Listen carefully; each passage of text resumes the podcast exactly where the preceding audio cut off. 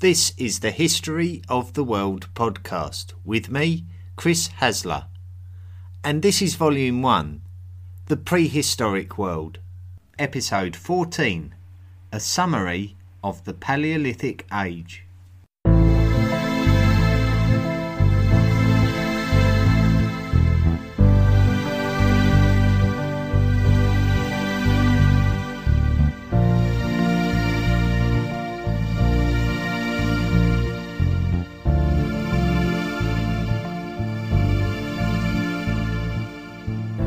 Welcome to a special episode of the History of the World podcast. Sometimes, if you buy a book on the history of the world, this is the bit that they miss out the bit before the agricultural revolution. During the first 13 podcasts of the History of the World podcast, we have told many stories relating to all manner of things related to our evolution. But what does it mean when we put it all together? And what things have we missed out? Possibly the first hominins appeared around six and a half million years ago, with those mentioned in episode one of the podcast. The genera we refer to are Sahelanthropus, Orrorin, and Ardipithecus, all of which we believe to be bipedal, which is a development which happened long before humans became human.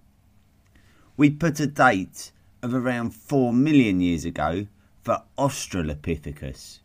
Australopithecus was the main focus of episode 2, mainly due to the fact that it is eponymous with the wider group of animals called Australopithecines.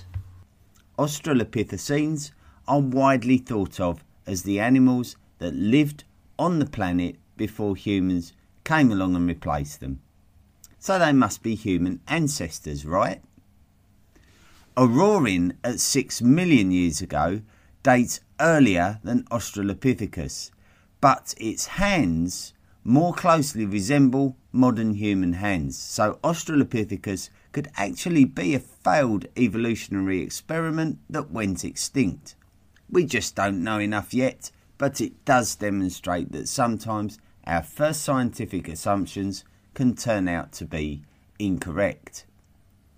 We now believe that Australopithecines were likely to be the first stone tool producers, with the Lomekwian tool culture appearing to emerge in Kenya just over 3 million years ago, something we highlighted right at the end of episode 5. This led to the Oldowan tool culture, which emerged just before the evolution of Homo habilis at just over 2 million years ago. Homo habilis was the subject of episode 3 of this podcast. Oldowan tools have led us to believe that meat was becoming a much more relevant part of the hominin diet, something discussed in episode 12. One of the last Australopithecines to cling onto existence on planet Earth was Paranthropus, with its huge grinding teeth, suitable for its tough herbivorous diet. It is thought to have existed as late as 1.2 million years ago. By this time, we know that humans were developing quickly despite the paranthropines still existing. From 2 million years ago, we begin to see the emergence of Homo ergaster and Homo georgicus, two species closely linked to Homo erectus, which was the feature of episode 4. Homo erectus fossils and artifacts have been claimed to have been found that date back 1.5 million years, but there is an argument to say that a lot of them, especially the ones found in the Far East, are more likely to date to around 1 million years ago. One thing is for certain, and that is by 1.5 million years ago, the Oldowan tool culture had made way for the more advanced Acheulean tool culture, and with this we see fire being used by hominins. The deliberate use of fire, as in hominins known to have complete control of fire, can only be proved from around 800,000 years ago. By this time, we can establish that humans had moved out of their heartland, Africa, and were now colonising Asia, as far as the Far East and Southeast Asia in the form of Homo erectus, and in Europe in the form of Homo antecessor. The Earth's magnetic field switched, and the North Magnetic Pole has remained at the same polar region right up until today. We can now turn our attention towards Homo heidelbergensis, a very pivotal species of human.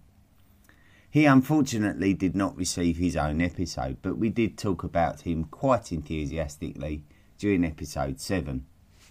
We put a date on the emergence of Homo heidelbergensis at around 600,000 years ago, and we believe that it evolved to become Homo neanderthalensis, which is Neanderthal man. Neanderthal heartland is Europe, and it is here that we see significant advances in tool making. The tools move from the Acheulean culture into the Mousterian culture. We see wooden spears and bifacial stone tips, which are now being worked with bones and antlers to create precision stone tips, which would later be used as part of a composite tool, with the stone tip being hafted onto a wooden handle using twine or an adhesive made from tree tar or plant resin, or maybe even a combination of both, although this is unclear from the archaeological records. We do believe, however, that the Neanderthals would have understood the benefits of fire hardening their wooden spears so that they could be much more effective and long lasting as a consequence. A version of Homo heidelbergensis is believed to have existed in Africa and evolved to become Homo sapiens, the modern human being. DNA analysis has been vital in advancing our abilities to work out what truly happened in the prehistoric world. It is believed that modern humans begin to appear around 300,000 years ago in Africa and that possibly 200,000 years ago a woman existed who was the ancestor to each and every one of us here today alive on the planet. We refer to this woman as mitochondrial Eve, and we discussed her in episode 9 of the podcast. One thing that we do believe about both Neanderthals and modern humans is that they were both expert hunters, and the tools and remains of hunted animals at key fossil sites demonstrate this.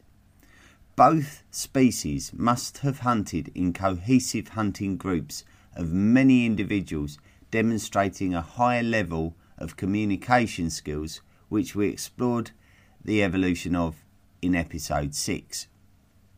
With the emergence of Homo sapiens in Africa as described in episode 9, we can see more widespread use of pigments such as ochre and the first artifacts that demonstrate a somewhat artistic manner becoming part of the human psyche. Homo sapiens would doubtlessly take this embryonic artistic inclination around the world as it began to colonize areas away from Africa. Another feature of Homo sapiens that is widely speculated about is that populations showed more of a leaning towards marine mammals and fish as part of their diet. Indeed, there is evidence to show that shells that were likely having their contents eaten were then being decorated with ochre colours and modified to make jewellery or clothing decorations. It is now that I want to discuss a subject that has not come up in our previous podcasts, but it is something discussed in relation to the modern human migration and population of the world we believe that Homo sapiens could have ventured east from the Levant around 80,000 years ago, beginning the colonisation of the Far East, Southeast Asia, and ultimately Oceania. However, a large scale event was about to occur. The Toba super eruption. The Toba super eruption was a supervolcanic eruption that happened around 74,000 years ago. The location of the super eruption was on Sumatra, in modern day Indonesia.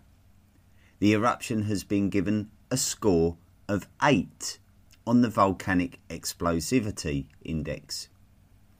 8 is the highest possible score, so it's fair to say that it was quite serious, and probably a good excuse to reach for those brown trousers if you were anywhere nearby. Super eruptions of this nature have wide ranging consequences on the sensitive balance of the Earth, its atmosphere, and subsequently its climate. Some have claimed that the super eruption and its aftermath effects almost drove humans to extinction. Quite a serious claim that deserves further investigation and a look at the evidence. The theory gained traction in the 1990s. Toba erupted and there was a volcanic winter on a global scale causing a bottleneck in the human population. Predictions state that the global temperature dropped by at least 3 degrees Celsius and an ice age was triggered. Indeed, there was a drop in global temperature recorded at around this time. It is predicted that something just shy of 3,000 cubic kilometres of magma was dispersed, which is enough to bury the United States of America under 12 inches of material. However, more recent studies have downplayed the impact of the eruption. The studies were made on the continent of Africa and demonstrated that small fragments of cryptotephra exist that are likely to be the result of the volcanic eruption's effect on the silica in its rocks. Cryptotephra are microscopic pieces of glass. By looking at fossils and artifacts surrounding the Cryptotephra, scientists can find little evidence of an effect on human population. Also, they have identified no apparent difference to the vegetation in Africa at this time. There are remnants of Toba's explosion as far afield as Greenland and Antarctica we can recognise the unusual sulfates in the ice cores. Ice core study is something we discussed in detail in episode 8. So it appears that although the Earth experienced a general effect on the climate as a result of the super eruption, it does not appear to have had a major impact on human populations. This is still an open debate, but one very interesting point is that our small friend from episode 10 the hobbit, otherwise known as Homo floresiensis, seemed to survive the drama despite only living 1500 miles from the super eruption. There is still a lot of study to be conducted before we reach a definitive conclusion, though. Whatever the consequences, by the time of the Toba super eruption, Homo neanderthalensis was well established in Europe and possibly conducting ceremonial burials of their dead, and on the edge of the Neanderthal range in the Levant, they were encountering and quite possibly procreating with Homo sapiens.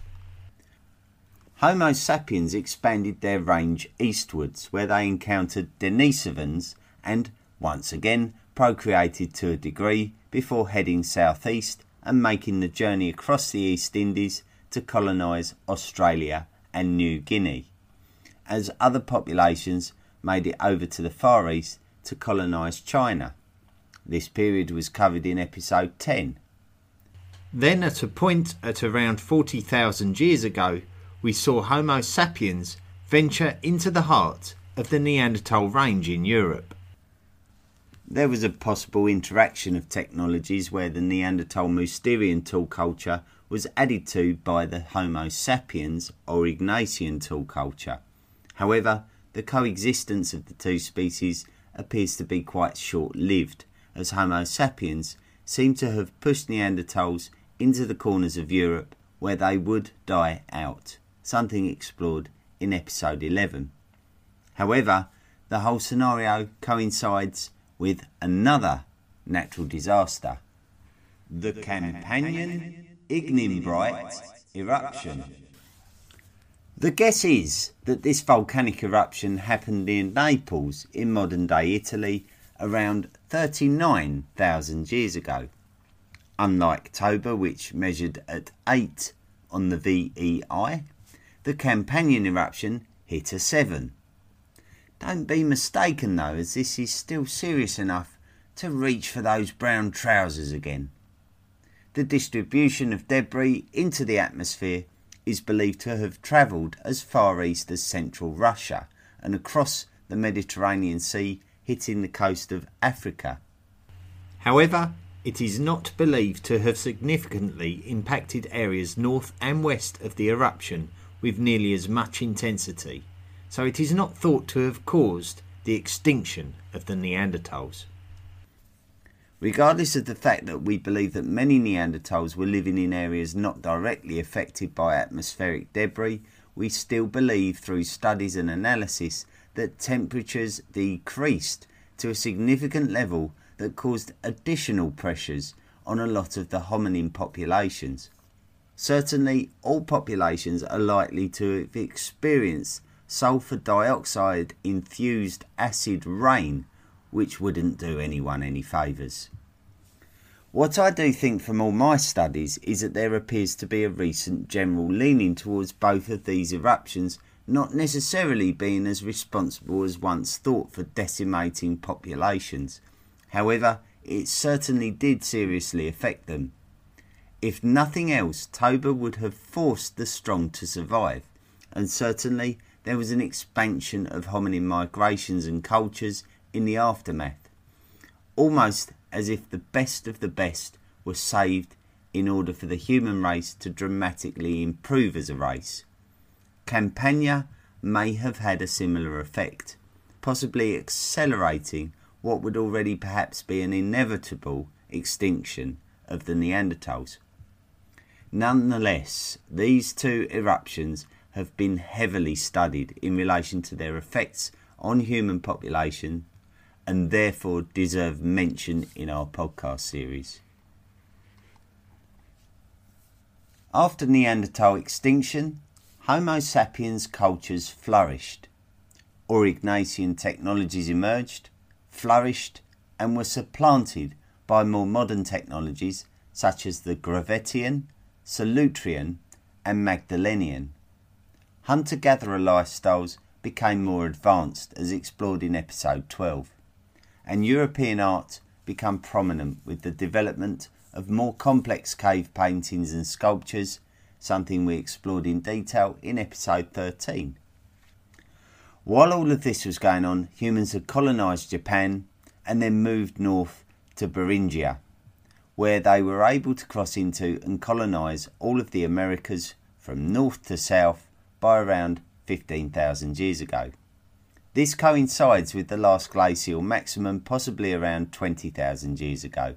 Since then, we have seen the beginnings of an interglacial which has cut off the land bridge between America and the rest of the world, creating what would later become conceptualized as the New World and the Old World, respectively. As I think I have mentioned previously in this podcast series, I intend to separate the History of the World podcast into volumes. Volume 1 is the prehistoric world, and subsequent volumes will tackle the ancient world, the classical world, the medieval world, the early modern world, the world of empires, and the modern world that we live in. Volume 1 is not over, but we've reached a midpoint where we can look to conclude the story of human ancestors and the first anatomically modern humans. We now need to look forward to the emergence of the first civilizations, which existed from around 10,000 BCE to 3000 BCE. Before we do, let us explore some of the other technological advances so that we can really tie together the material from the last two podcasts and enter the second half of Volume 1 with real confidence. Upper Paleolithic cultures. The Upper Paleolithic refers roughly to the period between 50,000 years ago to 10,000 years ago and represents an apparent period of rapid cultural progress of Homo sapiens. This can be compared to the Middle Paleolithic, which preceded the Upper and started around 300,000 years ago to coincide with the emergence of Neanderthals and Homo sapiens. The Lower Paleolithic started around 3.3 million years ago with the emergence of the Lomekwian stone tool culture and is something we devoted much time exploring in episode 5. Wikipedia lists around 30 different types of culture associated with the Upper Paleolithic, and to explore them all would be very laborious and confusing. So I will condense it down to just the four which I previously mentioned, in an attempt to make this section more meaningful to us humble amateur knowledge gatherers. At around 33,000 years ago, the European Homo sapiens Aurignacian culture was replaced by the Gravettian culture, named after a type site, La Gravette, in the Dordogne department of modern France. Stone tools were being created with more of a hammer and chisel approach, where the hammer would likely be a hammer stone and the chisel would likely be a bone or an antler, and the result from the core stone would be a worked blade as opposed to a simple flake. It does also appear that there was a climate change as the Ice Age really started to head towards the glacial maximum, and humans appeared to become more mobile in their efforts to gather food. Meat would have been more of a focus as vegetation would have not grown with as much abundance in a cooling climate.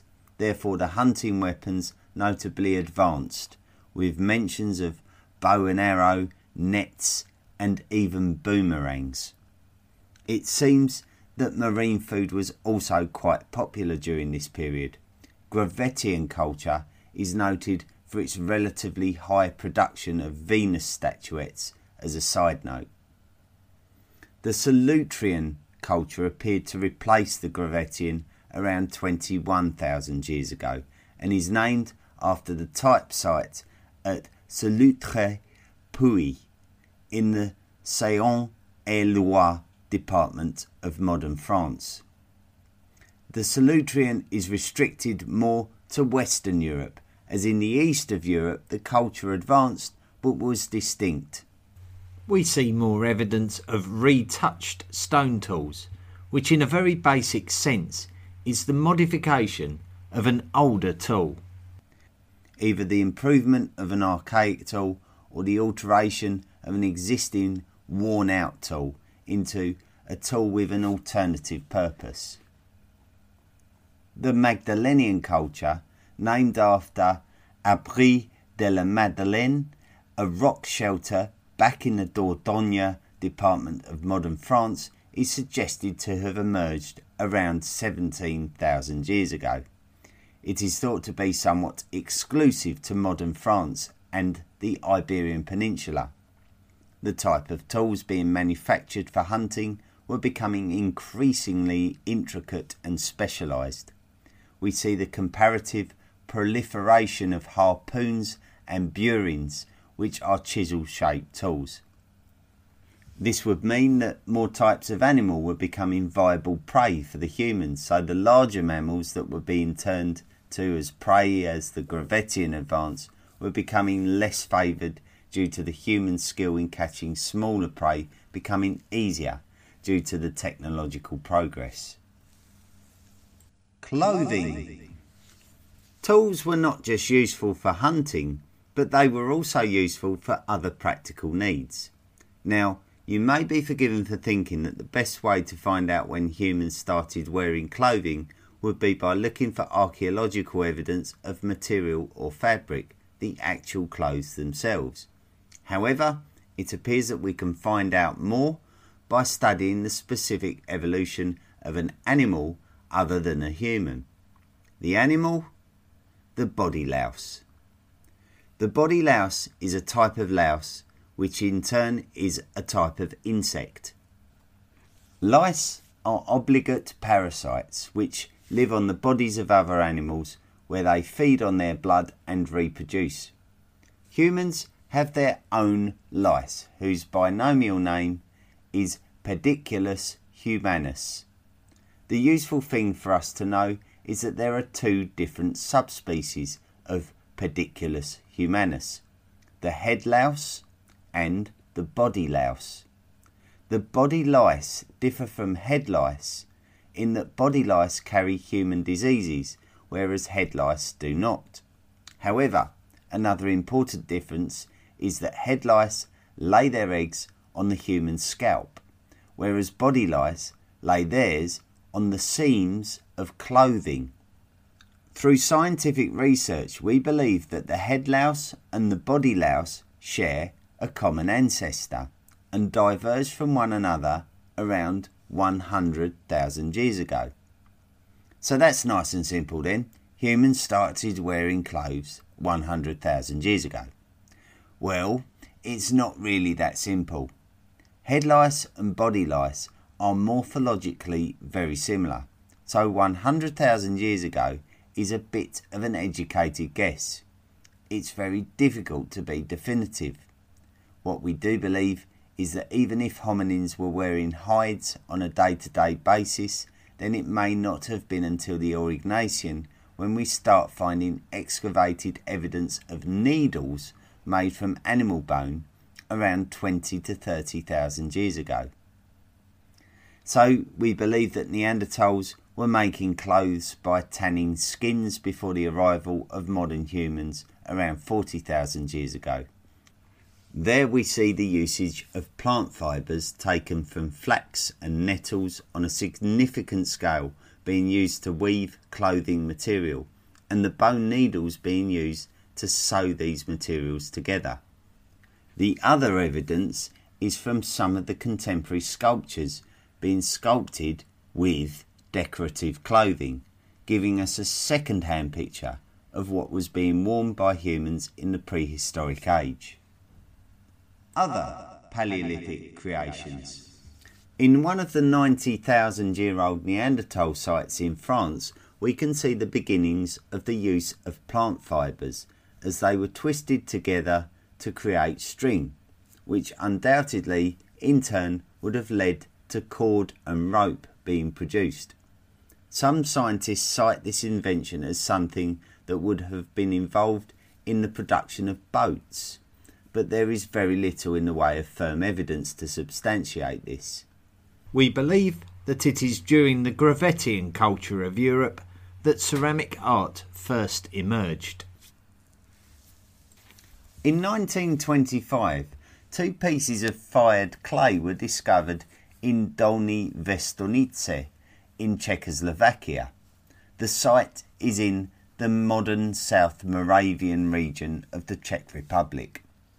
The two pieces of fired clay together constructed a clay Venus figurine.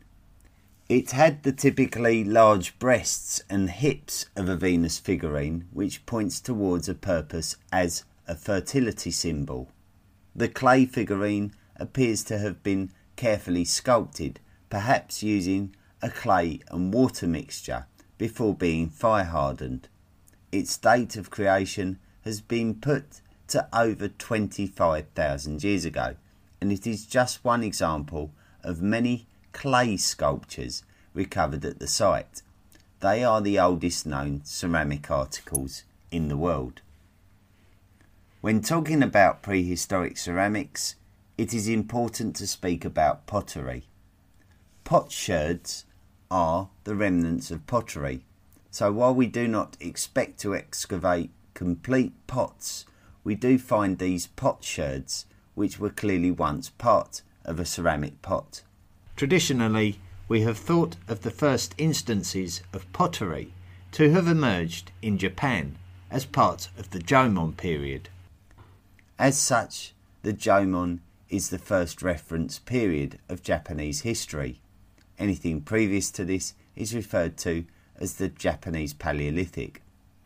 The Jomon period is marked by the emergence of Jomon pottery, which emerged around 16,000 years ago, not long before the beginning of the current interglacial that separated the Japanese islands from the Asian mainland, encouraging Japanese culture to travel down its own independent route. However, discoveries have since been made in a place called Xianren Cave in the Jiangxi province of modern day China, which apparently predates the Jomon period. We actually did mention this in the last podcast when talking about portable art.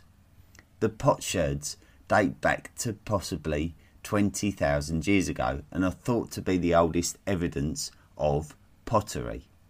This demonstrates that ceramic creations were emerging in different areas of the human world and that it is possible that the emergence of ceramics could date back a lot further in human history. We just don't have the evidence to prove it. So now we are reaching the end of this special summary episode, which has given us an opportunity to explore the material of the first 13 podcasts and also to fill in some gaps that the natural subjects of each podcast may have maybe missed, but absolutely do still deserve mention if we want this podcast series to be a comprehensive history of our world. With that in mind, I do want to raise one more aspect of the Upper Paleolithic before we move on to the Neolithic or Agricultural Revolution. When we go on to exploring the beginnings of civilization, our first podcasts will be the cradle of agriculture and the spread of farming. This will lead us into talking about the domestication of many species of flora and fauna or plant and animal, to use the more common terms. However, during the previous podcast, we stumbled across something very interesting while exploring the artwork of Chauvet Cave in the Ardèche department of modern day France. We found evidence of footprints of a small boy walking side by side with a wolf. As humans are from the Homo genus, dogs are from the Canis genus. The Canis genus includes wolves, jackals, coyotes, and dogs, and is thought to have emerged as a genus around 6 million years ago, coincidentally, the same time as hominins. With occupation of the Chauvet Cave thought to date back over 30,000 years, could this be a possible date of a relationship forming between the human and the dog? The modern domestic dog is believed to have evolved from the grey wolf, so we should initially look at the studies of wolves and dogs from a period of 30,000 years ago to see if we can find out what is going on. The footprints in Chauvet Cave demonstrate a modification in the foot which we associate with a domestic dog as opposed to a wolf. So we believe that there was such a thing as a Paleolithic dog which is distinguishable from grey wolves and Pleistocene wolves, which are other closely related wolves that were alive at the time.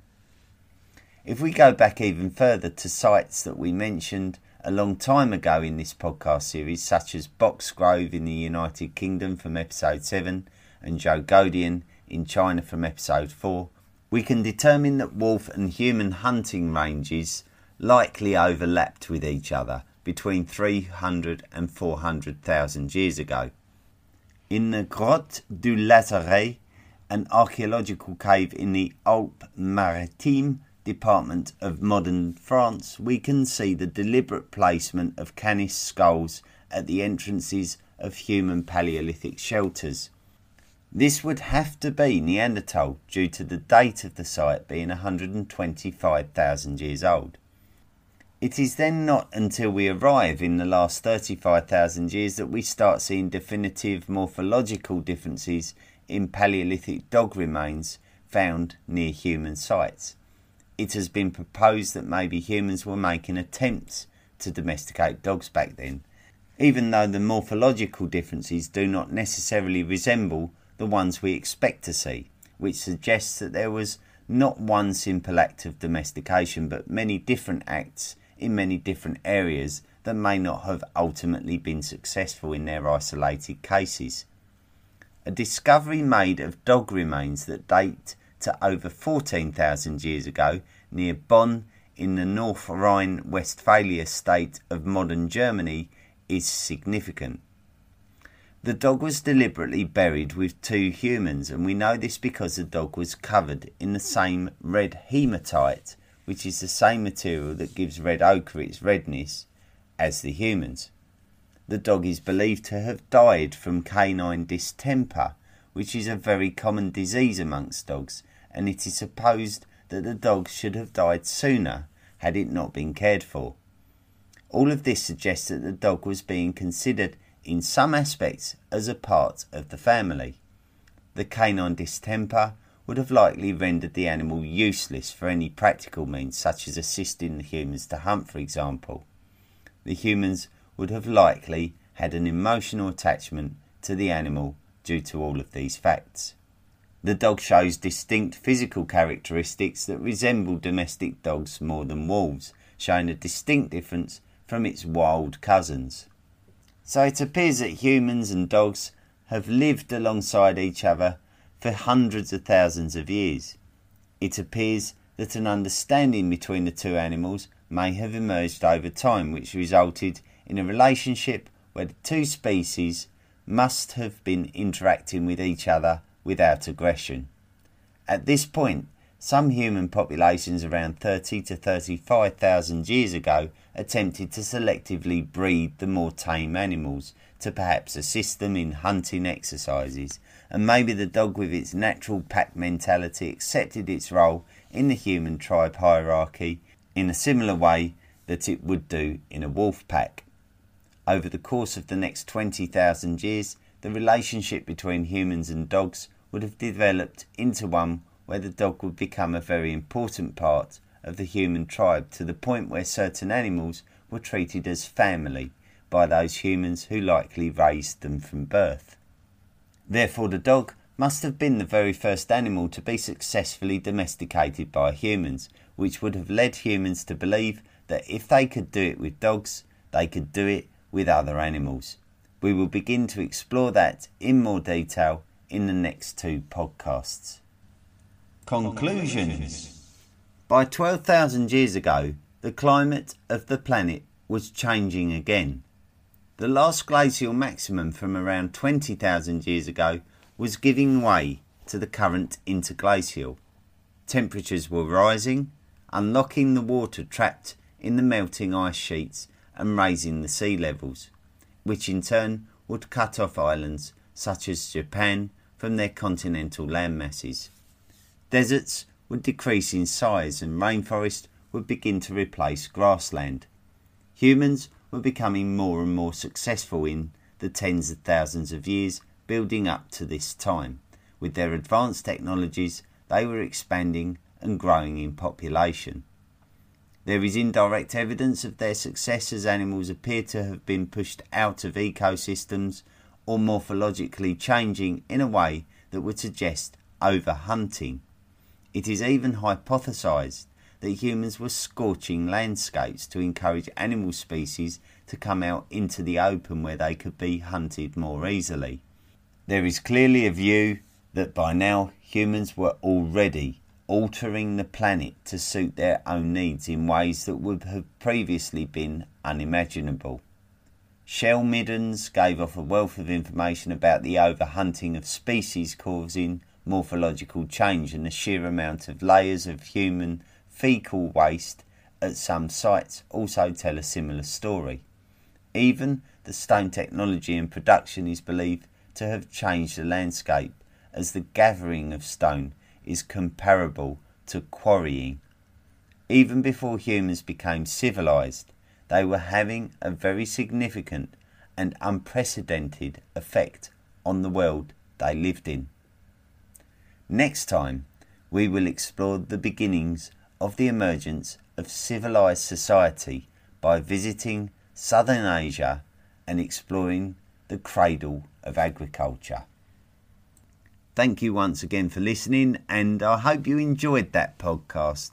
We got to summarize the first 13 episodes, so for example, if you're not interested in the Paleolithic, this could act as a good background to the period of the Neolithic. If you're interested in that, it could be a good starting point. Thanks a lot to Stephanie Goforth, who recommended the History of the World podcast on Facebook, stating very well presented, up to date overview of our history. She's reviewing episodes that she's already listened to just to help to absorb the information. I'm guilty of doing that with my favourite podcasts, I must admit. And she's just finished re listening to the Ice Ages. I think that that might be because of the story of Nappy being chased half the way round Canada by a massive rock. If you miss that story, go back and listen to it. Stephanie also mentions that she's looking forward to the introduction of Göbekli Tepe, which is a Neolithic megalith, if you like. It's one of those things that's related to spirituality and religion and worship of some description. We're going to explore that. I did think we were going to explore that in episode 17, but I think I'm going to leave that till the megalith episodes, which will be episode 19 and 20. Thank you very much for getting in touch with the podcast, Stephanie. A little bit of cross promotion. We were lucky enough to be mentioned on the History of Ancient Greece podcasts page. Very kindly promoted the podcast, and I think a couple of people have gravitated towards us thanks to that. And thank you so much to the History of Ancient Greece podcast for their mention. It's fantastic to have that support, and I've listened to a few episodes of this podcast, and I'll be honest, I really like it. It's a great introduction into ancient Greece, and it really goes back to the roots. So it looks like a very considered piece of work, and it's extremely well presented. If you get the opportunity, give it a try and see what you think. You may well like it. Finally, I'm just going to mention we received an email from a gentleman called Richard Soderberg. He said, Just wanted to let you know how much I enjoy the podcast and look forward to each new episode. I had no prior interest in paleoanthropology but stumbled across History of the World podcast by accident. Brilliant. I'm glad that I've introduced something interesting to you that may not have been something you've thought about before. That's that's wonderful you find the podcast to be so brainy, an area of advanced science made understandable to the layperson but still intellectually challenging, so charming. Your voice is perfect for conveying complex topics and keeping the listener interested. I can't stand my own voice if I'm honest, but I've, I've only got compliments about it. I don't know why so well done. It's clear that a lot of effort goes into formulating each sentence. It has a great rhythm. I think in order to make the podcast comprehensive, you've really got to think about the listener experience. And I know I've listened to podcasts where someone talks at 100 mile an hour and you can't even keep up with what they're saying. It's absolutely useless. You've got to be clear and concise in order for the information to flow through nicely. And I hope I'm managing to do that the show is like a celebration of all that's great about science. Yeah, who don't love science? Well, thank you to everyone uh, that listened this week. I hope it was a well done podcast. It really felt like the right thing to do to summarise, put a line in the sand where we can move forward now into the Neolithic. It's a very, very, it's very important transition and I think the material we're going to explore is just as interesting as everything we've been through. It's really been quite a pleasure to write about it. So, next week, the cradle of agriculture. I wish you all a great week. Until next time.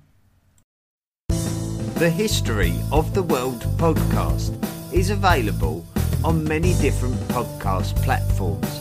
So please don't forget to rate and review us wherever you find us. Visit our website at historyoftheworldpodcast.com and email us at historyoftheworldpodcast at mail.com.